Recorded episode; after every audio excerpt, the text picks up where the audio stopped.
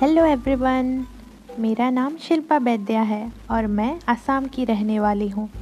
मैं आप लोगों को सुनाऊँगी कुछ दिल भरी बातें। So stay tune